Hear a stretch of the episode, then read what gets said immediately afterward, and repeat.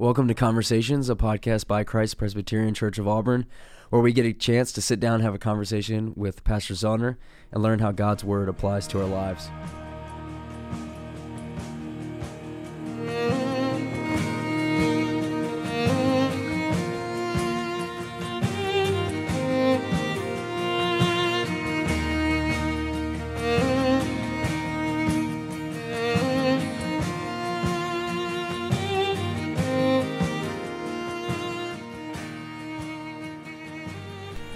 Welcome back to Conversations, a podcast by Christ Presbyterian Church.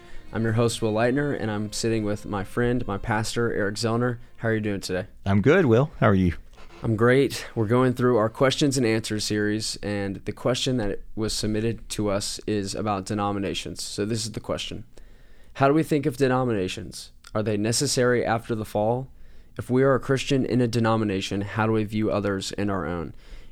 Immediately my mind goes to Martin Luther's quote, truth at all costs, unity if possible. Hmm. I'm going to pass it back to you and, and hear your thoughts. Yeah. How do we think about denominations? And is that a part of the fall? Luther's quote is is really applicable, isn't it? He, he recognizes that um, that the the primary thing for which God's people ought to be concerned about uh, is is truth. Uh, unity comes um, not at the expense of truth. Um, so we, we want to realize that that denominations uh, can and have been useful in the providence of God to not only recover but hold on to God's word and the uh, and the biblical principle of there being one single truth, uh, or what Schaeffer called true truth. Um, so I, I, would say this: How do we think about denominations? Uh, I would want, as a pastor of Christ Pres, for the people of our church to think in terms of uh, loving other brothers and sisters uh, who have different monikers after their name. Uh, so, my friend who says I'm Baptist, my friend who says he's Methodist, my friend who says he's non-denominational or Catholic. We, we want to think about. All right, I want to I want to begin by a posture of love towards them.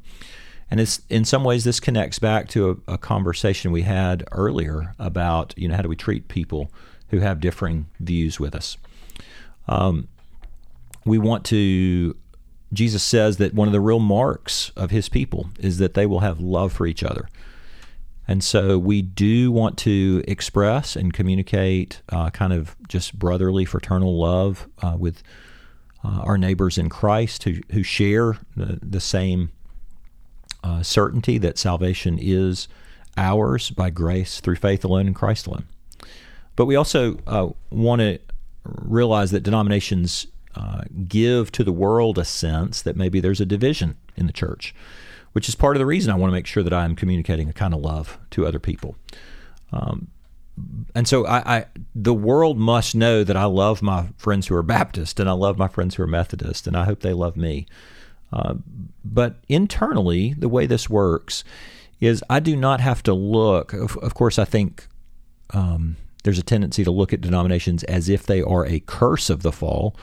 Uh, I think they're a nature of life after the fall. Um, God's given us His Word. It is our desire to uh, read and understand God's Word as it's revealed. Uh, and yet, there are ways that I have dis- have uh, disagreements, or uh, and that that sounds argumentative.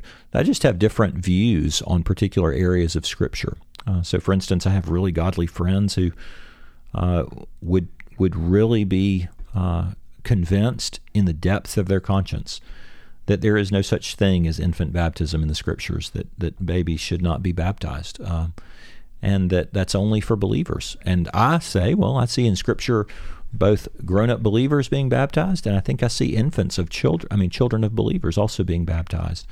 And so, therefore, uh, that doesn't mean I break fellowship with them, um, but denominations are formed in that way. Another example, of course, is that uh, there's various forms of church government, and uh, and and so Presbyterian people are Presbyterian because we believe that there's a biblical pattern set in the Scriptures that elders rule the church and govern the church, and so. Uh, I worship in this place with those convictions because I, you know, as I read the scriptures, that's what I, I seem to think the Lord has laid out in His Word. Um, that doesn't cause me to break fellowship, but but um, if there's going to have to be a church government in a church, um, I'm going to want to be in the church where I believe it's consistent with the scriptures. So, uh, my my uh, Methodist friends would have a conviction of a hierarchical form of go- church government. My Episcopalian friends and Catholics would have that conviction, and uh, in, in, for the most part, my Baptistic friends would have conviction of a congregational form of church government. They just believe that each member has a, a kind of vote or something like that. So, how do we think about it? I think we can think about it positively. God has used uh, denominations for centuries, uh, and every division in the church has been useful by God to preserve his people. Um, ultimately, there's going to be a day when we can look back in the new heavens and the new earth, and we will know in precise ways exactly how the Presbyterians were wrong, um, exactly how the Baptists were wrong, exactly how the Catholics were wrong, uh, and we'll know also the things that we were uh, doing right. But it is we, uh, one of the strong uh, anchors and tenets of the Reformed faith is that we believe that Jesus alone is the Lord of the conscience. And so each believer must study the scripture and he must seek to align himself or herself with a church that uh, he or she believes is consistent with the teachings of the scripture. Then, here's the beauty of this.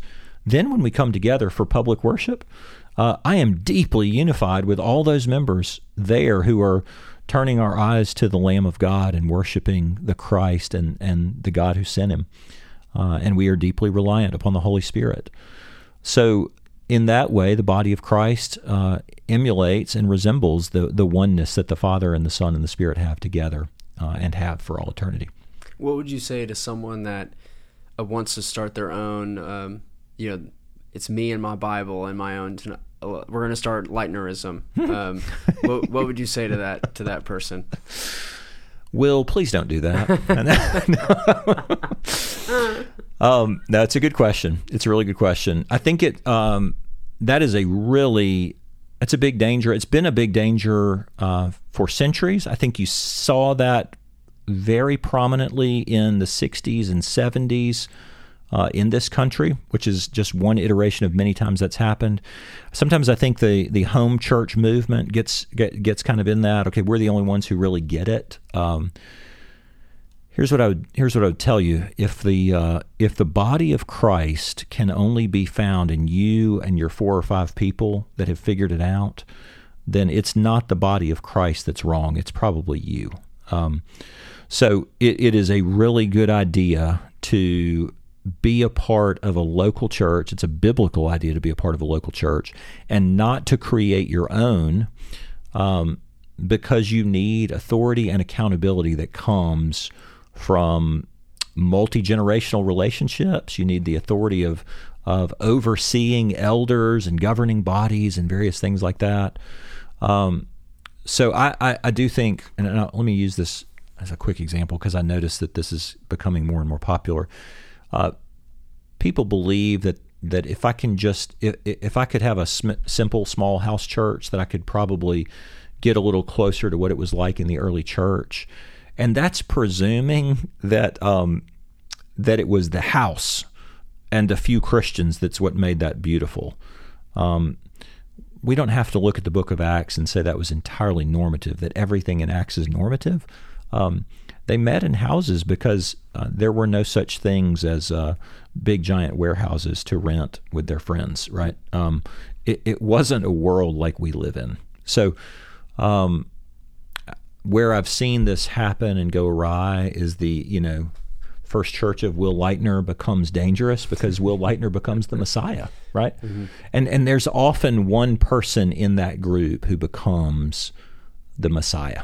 Um, even when Christ Presbyterian Church was planted and formed in the very beginning, uh, it was really important for me to have accountability. And so the whole presbytery put forth a, a governing body that was a temporary session to oversee uh, my arrival here and my uh, governance as I gathered people to be a part of the church. Um, but it, it, it, you know, it can't just be Eric Zellner. Um, and I think churches that are built on one person tend to lead themselves away from the person of Christ, mm. uh, and they begin to worship the personality of the pastor. So just to summarize real quick, it, it sounds like you're saying in the church we, we strive for unity and strive for love, um, but when we see that our conscience is is pricked and we see that our convictions of Scripture on the primary issues do not line up, it's necessary for us to to split um, at the expense of truth and our convictions and conscience. Yeah, and in that sense, truth matters. It, it, matters immensely. And so we weigh our choices in churches and we weigh our own convictions about um, truth, not based on what we personally think or even what we would like it to be, but rather what the Scripture says. And that's our, uh, in that sense, it's a, it's completely a, a long-standing pattern that the Bible is the only infallible rule for faith and practice. Absolutely. Well, Pastor Zellner, thank you so much for the time. Thank you for answering our question. Thank you, Will.